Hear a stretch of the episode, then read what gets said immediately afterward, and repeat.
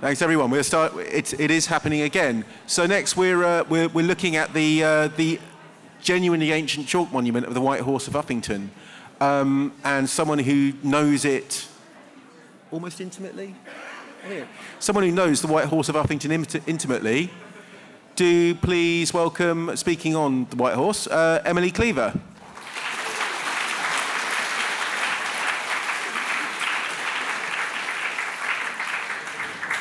Hello.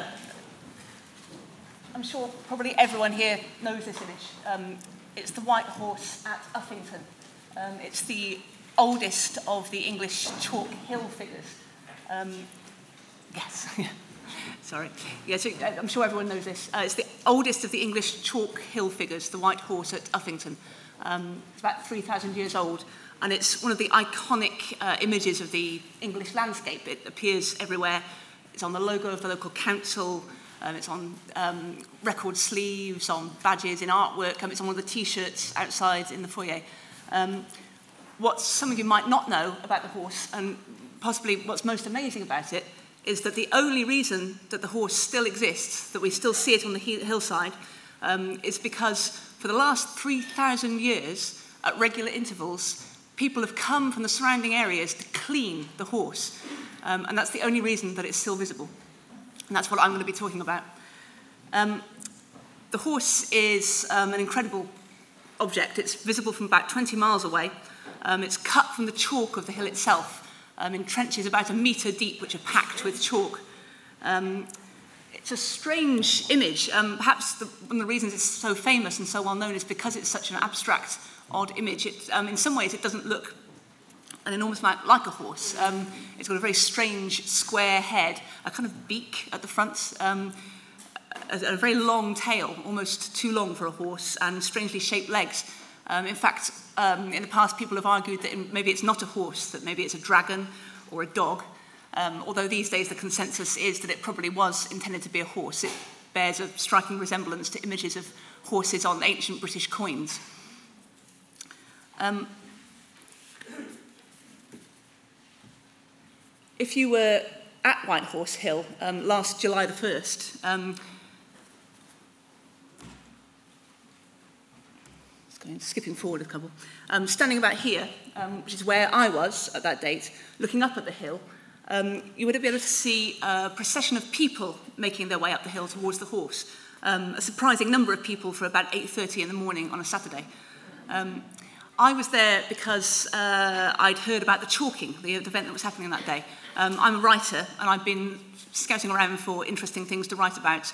Um, and I'd come across uh, a mention of the chalking, which is these days run by the National Trust. Um, and so I decided to go along. Um, so it was early in the morning. Um, it's a beautiful spot. Um, it's on the edge of the, um, of the chalk downs. Um, you can see it here uh, on the edge of the escarpment. Um, a very steep, steep slope down in front of the horse. Um, this area in front of the horse is called the manger, um, sloping down towards an area called Dragon's Hill. And up above the horse is a, a hill fort, um, the Uffington Hill Fort. Um, uh, it's an area of um, packed with prehistoric monuments. So the horse is just one of them. Um, there's the horse, the hill fort. There are other hill forts in the area.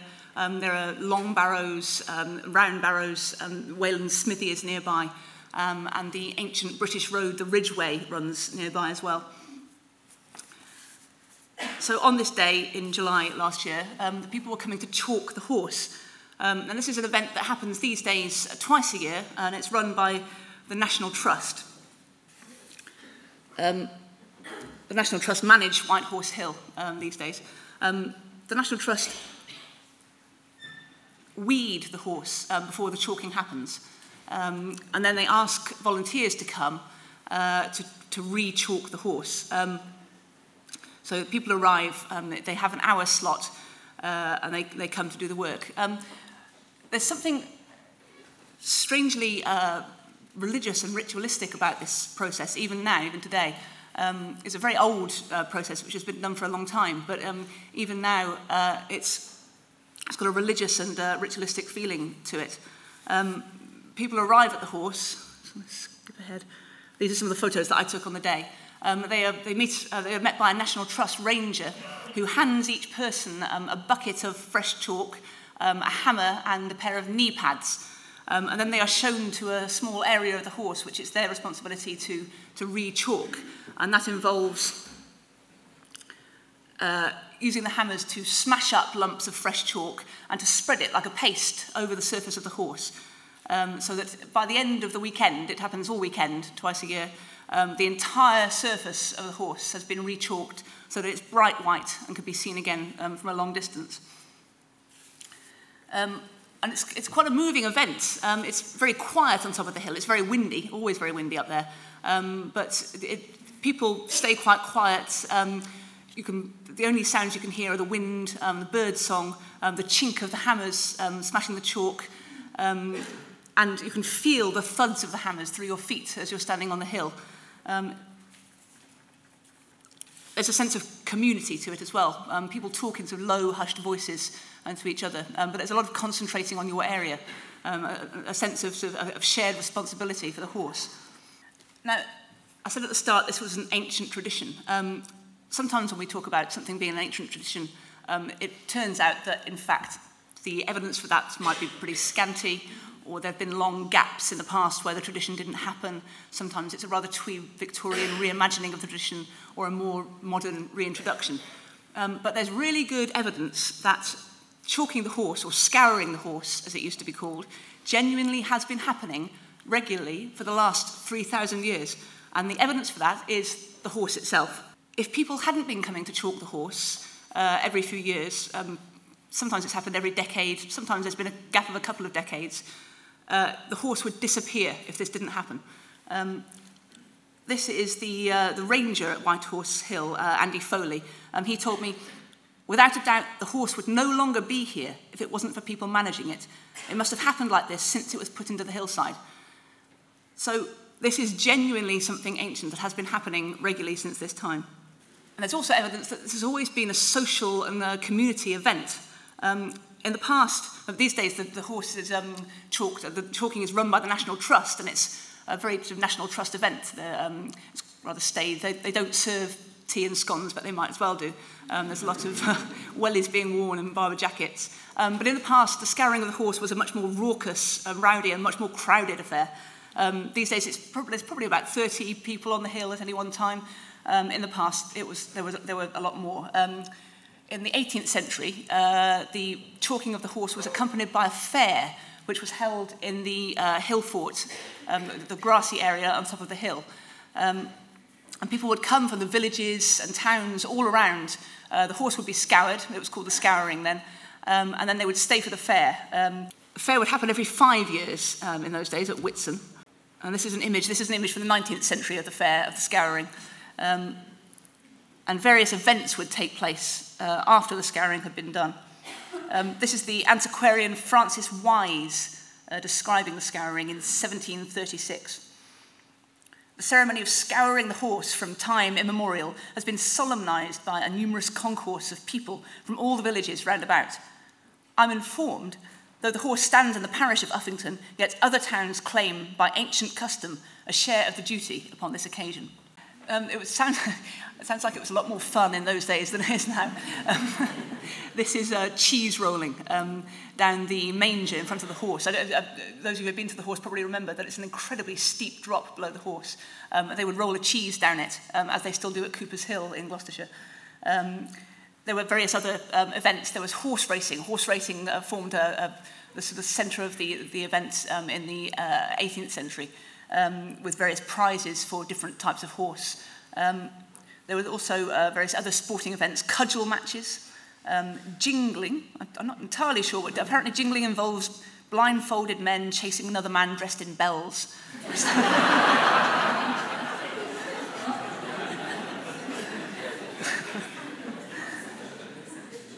Uh, in 1776, um, there was sack races, um, according to the bill from that year, every man to bring his own sack to take part. Um, and the prize was a good hat.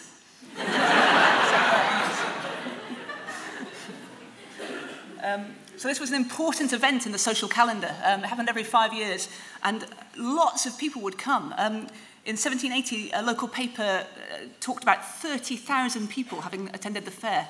Um, so it was, a, it was a big event. Um, and a, a, a rowdy one as well. Um, in the, the, the, it was last run in 1857, that was the last year it happened. Um, and then the local police were in attendance to keep things under control, um, possibly because people were chasing a greased pig about the hillside. um, a pig would be released onto the down to be the prize of the man who catches him under certain regulations. It doesn't specify what the regulations were. this is, oh, this is the greased pig. Here we go.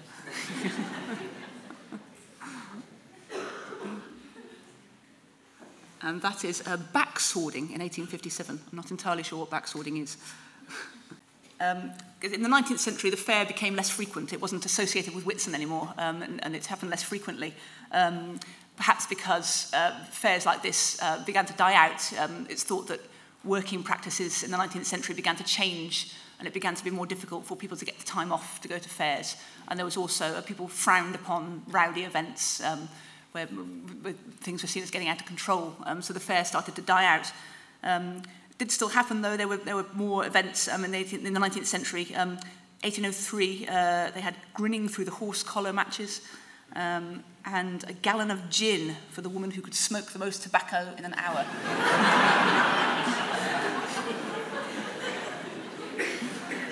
uh, there were only two entrants, both gypsies. um, in 1843, Wombwell's Menagerie um, came to the fair, which involved getting an elephant in a caravan up on top of the horse, on top of the horse hill. If you've been there, that's quite a feat.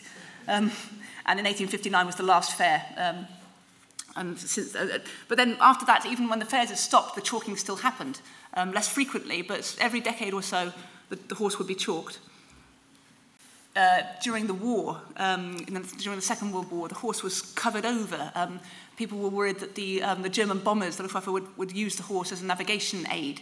And so the horse was covered with um, branches and bracken and grass. And was in fact left like that for a long time. Um, for a decade or so, it was covered up until the 1950s um, when it was uncovered and, and re-chalked again. So today the chalking is a quieter affair. But it's still an important um, event for the local people. Um, when I was there in July, um, I would say most of the people there were from not the surrounding villages, but the surrounding areas from so Oxfordshire and the, the nearby counties um, who had come to, to chalk the horse. Um, there were people from further afield who had a, an interest, a couple of people from America and so on, but for the most part, it was, it was people from nearby.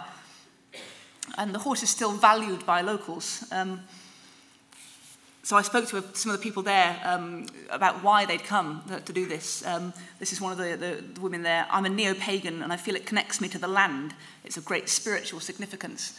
And that was quite a common theme. People felt the spiritual significance of the horse um, and they felt that going through this ritual of chalking, um, several described it as a ritual, they felt connected to the land and connected to the horse itself. There was also a sense of um, the importance of looking after the horse, a, a custodial um, sense of uh, the horse being important. Um, one man said, if we didn't do it, it would disappear and the world would be a sorrier place. Um, there were also lots of children at the chalking. Um, lots of families had brought children um, to show them the horse and to, uh, people talked about the importance of, to passing it on to, to their children. Um, and some people remembered the horse um, from their childhoods and uh, stories about it and, and uh, folklore about it from their childhoods. Um, one woman and her family were, had been given the eye to chalk, which she was very pleased with. Um, she said, when I was a little girl and I came here with my mum and dad, the eye was a special spot. We used to make a wish on it. Um, and that's a common theme in the, um, in the folklore of the horse, the significance of the eye um, an archaeologist called David Miles, who excavated the horse in the 1990s, um, did some oral history research in the um, villages um, surrounding the area um, and found that theme coming back a lot, um, the eye bringing luck um, or also fertility.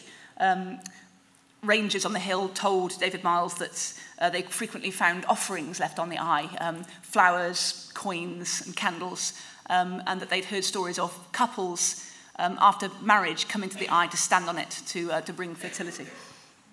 Um, David Miles also spoke to some of the old people in the villages. Um, one old lady who uh, said that every time she passed the horse on the bus, she would turn to face it, uh, even if she couldn't see it. Um, and another resident who told him that she rearranged the furniture in her front room so that she could sit facing the horse.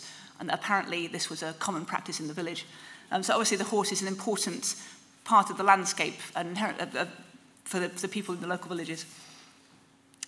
Um, but what is it for? What was the horse for? Um, clearly, the horse communicates with the landscape. We can still see that now. Um, whether that was originally for religious reasons, uh, whether it was a tribal symbol, whether it was a symbol of fertility, we can't know for certain. Um, we do know a, bit more these days about how old the horse is. Um, for a long time, no one knew how old the horse was. There were various different theories. Some people thought it was Iron Age, some people thought it was later, possibly Anglo Saxon. Um, it was thought that there was no way to date the horse um, because people thought that it had been pretty much just scratched into the hillside, that the turf had been removed to reveal the chalk. If that was the case, there would be no way to date it.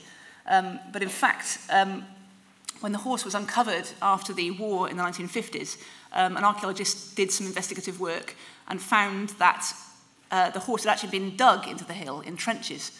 Um, So when archaeologists in the 90s found his research, um, they realized that a new technique called optical stimulated luminescence could be used to date the quartz layers at the bottom of the trench, which would give them a date for the horse.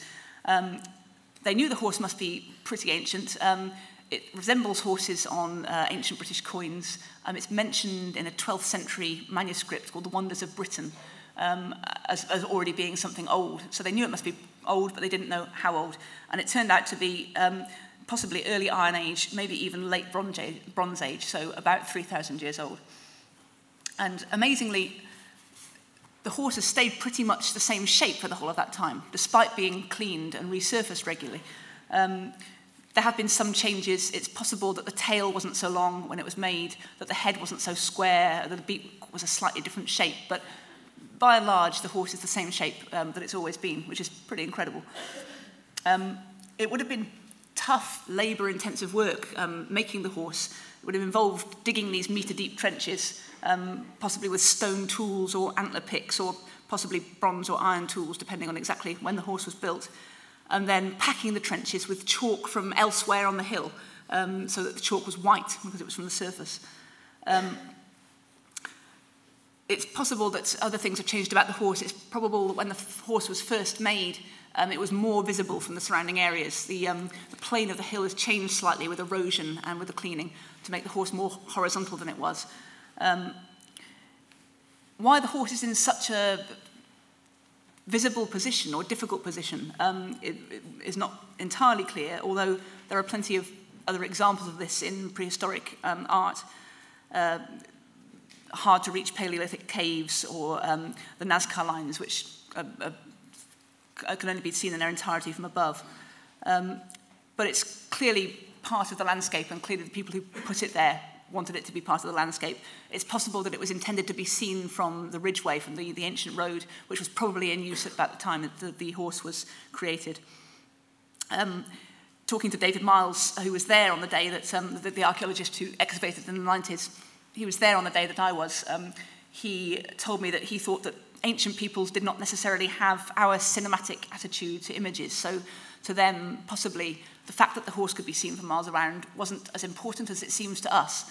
That in fact the existence of the horse and the making of the horse uh, were the key part, the, the key points to making it. Um, there is a theory that the horse is a reference to uh, a, a sun horse, a horse that draws the sun across the sky.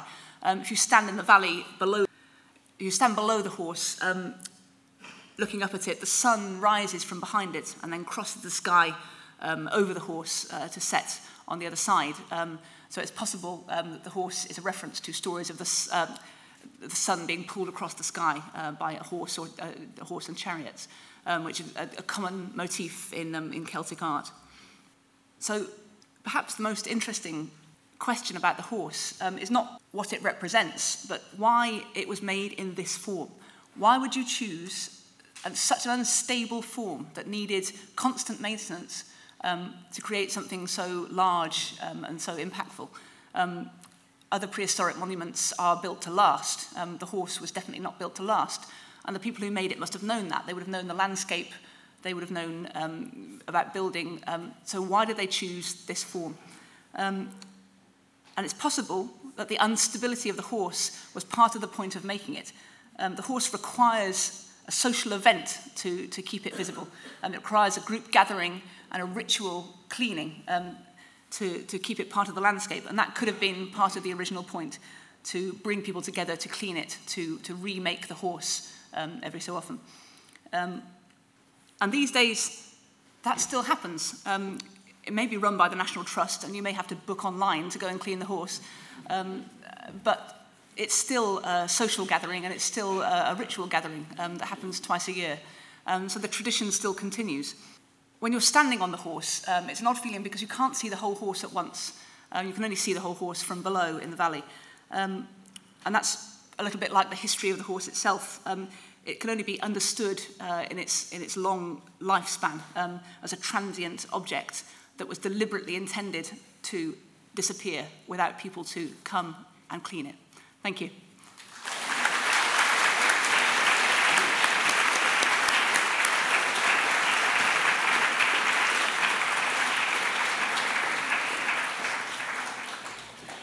Thank you, Emily.